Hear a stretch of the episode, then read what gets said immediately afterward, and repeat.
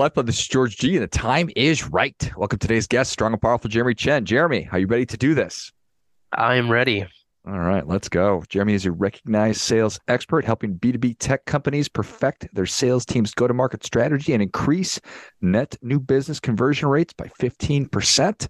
Jeremy, tell us a little bit about your personal life, some more about your work, and why you do what you do.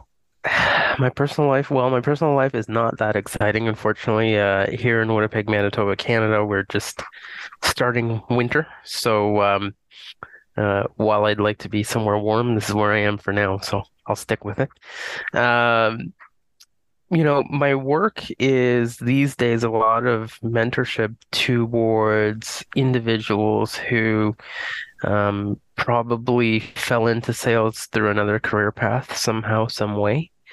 Um, and they know they can be successful. However, it's just not working out the way they would hope. And so, um, a lot of times I get invited into companies that um, have a team of all stars, and then you have sometimes uh, a few people who weren't, you know, where they should be in their career. And I get tasked with helping those guys overachieve. So it's been great. It's been a great ride. Nice. It's just not working out the way that they had hoped. And that's probably true for the person that in the organization that hired them and for the salesperson. It's probably impossible to say why that is definitively, but what are some of the common reasons? You know, um, a lot of times a salesperson gets hired um, they sort of get the book thrown at them. And and that literally means, you know, here's a list of contact information. Go make us some money. Go get them. And, you know, go after it. And the salesperson's like, great. And then sits down at the desk and goes, what does that mean? Right. So you leave somebody like that um, unattended for weeks on end and then it turns into months. And then all of a sudden you see their motivation drop. All of a sudden you see their focus dwindle.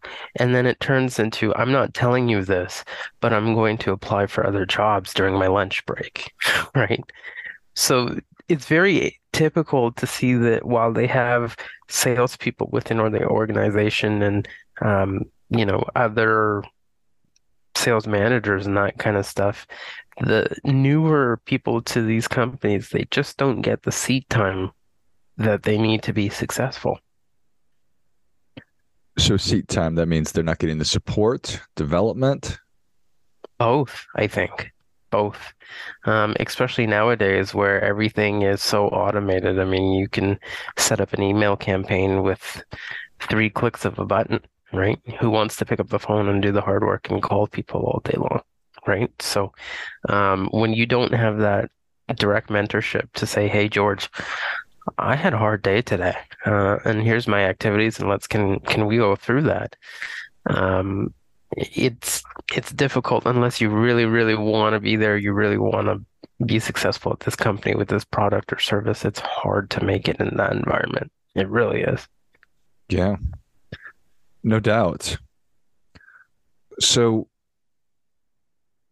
how do you look at the state of of sales and marketing today? You mentioned we can, you know, create these wonderful automated programs and it's ads and it's very different than when I started a sales career 20 years ago.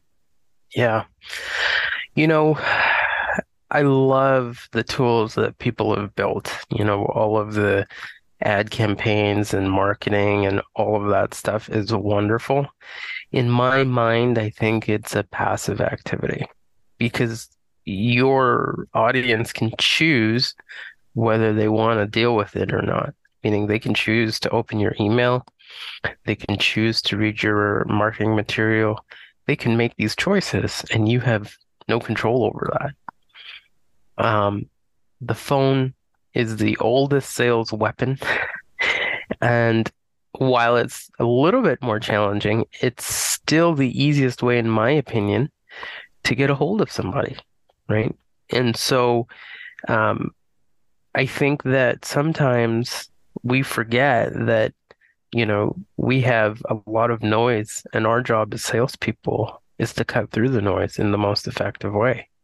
Um, and the sales, you know, a lot of times in organizations that I get invited to is done over the phone, despite having every tool known to man to avoid doing it on the phone. So I want people to recognize, I guess my message is uh, the phone is still effective as it's always been, right? It's just that we're trying to wean off of it for some reason. Yeah, that's interesting, right? It does seem like, and that's that's, I imagine a a negative thing for the salesperson who maybe doesn't have great training, and they're in their they're they're not a, a they're younger in in life to then all of a sudden be told pick up the telephone and start calling people. Well, it's interesting. I mean, um, one of the things that often hits a nerve with people is sales reluctance and call reluctance. Um, you, I can't tell you how many times I get invited somewhere and they go, "Can you just talk to us about call reluctance? What is it? Why people don't want to pick up the phone?" Right? And it and it all boils down to, in at least in my opinion, um, you know, this feeling of you're bothering somebody. You're not supposed to be there. You know, it's a it's a dirty word to say that this is a sales call and you're calling to solicit them potentially, right? Um, but if you think about it the the reverse way, you have no problem picking up the phone and calling and ordering a pizza, do you? And you don't know that person either. and technically you're disturbing what they were doing, right? so it it's just a it's a mindset thing and all you have to do is put yourself in the right mindset to be able to achieve exactly what your your goal is which is pick up the phone so.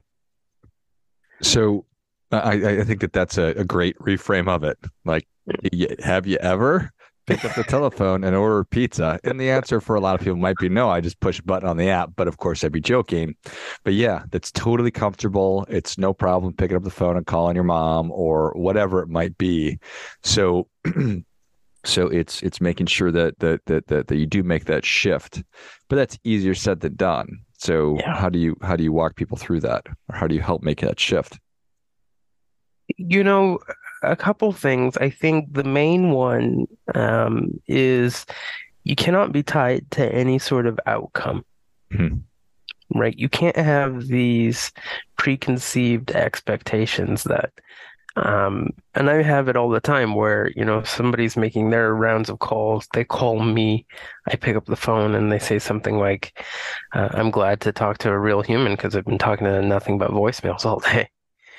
So I think that, you know, going in and having the expectation that you're going to be successful is a good mindset to have, but also not being attached to whether or not somebody picks up the phone or whether or not they reject you because they don't know you to reject you. They're simply rejecting whatever the offer is, even if you don't get past the first 30 seconds of your call telling them that you're from XYZ company and this is in fact uh, a solicitation call, right? That and that alone is the most difficult thing to do. And the key here is once you because it's it's really a seven second thing. Once you get past it, um, people can talk about their products and their services and their company all day long. They have no issues about that. It's the it's the seven seconds that says, you know, George, I'm calling and hoping you'd listen to me. I got a better mousetrap where they don't want to they they can't get through that part. So it's interesting. Yeah. Yeah, and that's it's a very real thing. If you've never experienced call reluctance or called strangers or you know made sales calls like that, I know I've certainly experienced it, and it's you know, I think you'd be lying if you said if you wake up on a Monday morning after not having done it for a couple of days that the first call might still be an awkward thing, even if you've been doing it for a long time. So the more you can lean into that and and and embrace it and then overcome it, I feel like that's probably a smart thing. You know, you make a great point and resetting after every call is huge. You know, I think that um, the quicker you can pick up the phone again is probably to your benefit because uh, I can tell you for sure that I used to stew over every single call I made. Now it's just picking up the phone. If it doesn't work out, there's another number to call in, you know, a microsecond kind of thing. And kind of circling back to the opposite of of the opposite of what probably ought to happen is you say here's a list of contacts go get them you know check back in in three months and they're left to their own devices feeling like they're on an island and the activity dwindles down and probably dwindles down the motivation the feelings and everything else get bigger and bigger and bigger. How do you how do you think about uh, role playing and sort of practicing this? I think that you know uh, if i look at my company as an example, right? Um, every week, we take a random sample of calls from every single person that makes these sales calls for us. And we go through them line item by line item. And you can ask anybody on my team. Initially, there's some type of, oh no, he's going to put me in the hot seat and, you know, I'm going to be in front of everybody and I got to explain myself. Now they look forward to it after some repetition. And the reason why is, you know, they've been to other organizations where you don't get the opportunity to literally take your sales call and break it down line by line and and now they can tell me what's going on which is the interesting thing right whereas before it was oh that that call is no good and they don't really get the opportunity to um, I guess, review and, and take that in and internalize it and actually get better the second time or the third time or the fifth time, right? So I think that a lot of companies out there today, um, they don't invest in their salespeople, um, like you know bigger companies, the Xerox of the 80s. I mean, gosh, the, the amount of investment they made in personal training was crazy back then, right? You don't see that today. And I think that you know, it leads to attrition. Um, companies just don't keep salespeople like they used to. And salespeople will hop from boat to boat, from company to company when they see a better and bigger fit, right? Um, but that can be a trap as well. Yeah, yeah, there's no doubt. I mean, whenever we leave, we're we're taking ourselves with us. So if we've never actually developed the the skills to independently um, be able to manage through this, then we're just going to take our inability to self manage to the next organization, to the next organization. Um, and at some level, I imagine the goal is to create a self managing salesperson who doesn't need to sit on those calls. You know, I, I bet the best probably enjoy it, just like Tom Brady loves probably to go through the game over and over again after it's played to figure out how he can get better. Yeah. Well, it's true. I mean, you know, um, when I started out, it was recording everything with an external microphone and listening to myself over and over and over. And I used to tell people this, and they would go, "You you must be sick." Who who in the right mind would do this kind of thing? Um, now with the phones, they have the software built right into them. So every time you pick up the phone, it hears what you say and it hears what the other side says and it records the entire thing for you. And it even annotates it in some, you know, RingCentral, um, not a free plug to them, but they, they do this. That is what their software does, right? So I think these are wonderful tools today that help salespeople if they really want to get better to go out there and you know use some of these softwares for very cheap or free um, and use that to help their skill set just augment that much more. Got it. Yeah. And why wouldn't an organization why wouldn't they create a process around that? Why wouldn't they? Um, I don't think it's a why wouldn't they question. I, I think that um, sometimes you have organizations. Just the other day, I got approached by a company that did nothing else but um, sell like phone systems um, for offices. And what the owner told me was they've just done things the same way for 20 years. And their biggest challenge now was with COVID, you can't just walk into an office building anymore, right? Because those gold plaques that say no soliciting on the front doors actually mean something because they screen for COVID at the door, right? Mm-hmm. So they kind of were forced to come up with a new sales process, right? Um, and so back to your original question, why wouldn't they? I don't think it's it's uh you know, I think that if they realize the opportunity, they certainly would. A lot of them just have been doing stuff the same way for 40 plus years and they don't know any better, which is fine.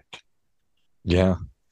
Yeah, it's interesting. I guess it's doesn't necessarily matter why why why why we're not doing something. It's this is a huge opportunity and if you could improve your your new business conversion rates by 5%, 10%, 15%. I mean, for a large organ for any organization, that's a big deal. Yeah. Well, I mean, and part of it is just, you know, doing the activity. Um, you know, when I look at people who come into our program now, half the battle is just getting them to pick up the phone, right? Uh, we worry about the who's and the what's and the you know, okay, this is what you do here in the technique part of it after the fact, way after the fact. Right. It's sort of like going to the gym for the first time. Your form's never going to be perfect the first time you try to squat. And I bet if you hire a trainer, they'll tell you the same thing. We're simply looking for the activity and then we can train you from there. Same thing with our uh, programs. I love it. Yeah. So how do how do organizations? Uh, what does a typical engagement look like? How how does that process work for you? Um, typical engagement nowadays is a minimum of three months. Um, we come in, we do a sales assessment.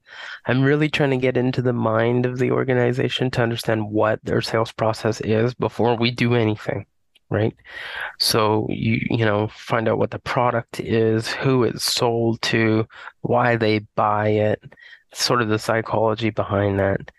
Then we go in and understand, okay, how is it like how is it being sold? By what vehicle right? Are you using the telephone? Is it email? Is it inbound traffic? Are people walking by a sign and then ordering it online? Like what is it? Um, and then we understand the company's objectives to then work everything backwards and then we put together a sales campaign right? And then nine times out of ten sales campaign is driven by a salesperson or a team of them in which we're training mentoring coaching them to uh, stand up to those what a sales manager would call kpis key performance uh, indicators love it yeah that makes sense. Need to figure out what's what's what's going on and come up with a diagnosis because I I imagine that sometimes there's not even a sales process that's uh, in place. So that's a whole different engagement than when there's an existing process. A lot of times it's kind of again, let's throw it at the wall, see what sticks, which is fine, right? But when you're trying to be scalable, repeatable, um, you need some type of process there. And a lot of companies, unfortunately, at least in the small medium space, um, they just don't have that today. So, yeah, makes sense. Well, Jeremy, thank you so much for coming on. Where can people engage with you? Where can they learn more about you? Absolutely. So um, you can find me at Jeremy at jeremychensales.com or the website simply is jeremychensales.com. Go on there, drop me a note. Right now, you can actually invite us in to audit your sales process for absolutely free. So there's absolutely no obligation. Um, invite us in for a day, a week, a month. Um, let us understand what your process is, who your product is being sold to, or your service, and why they're buying it. And we will give you a free roadmap to say, here's what we think, here's how you get there, and here's what's missing in between. So again, Jeremy at jeremychensales.com or simply the website jeremychensales.com. Excellent. Well, if you enjoyed this much as I did, show Jeremy your appreciation and share today's show with a friend who also appreciates good ideas. If you're running a company has a sales function, which I think that that's most companies, or you're part of a company that needs a more defined sales process or needs to tighten things up, whatever it might be, jeremy jeremychensales.com. It's J E R E M Y C H E N sales.com. And then Jeremy at jeremychensales.com. Take advantage of that, of that, um, no cost audit. I almost said free audit. Is free a bad sales word, Jeremy? Should I not say that? It depends on who you talk to. I love free. Sign me up. awesome. Well, thanks again, Jeremy. Thanks again. Thanks for having me. And until next time, remember do your part by doing your best.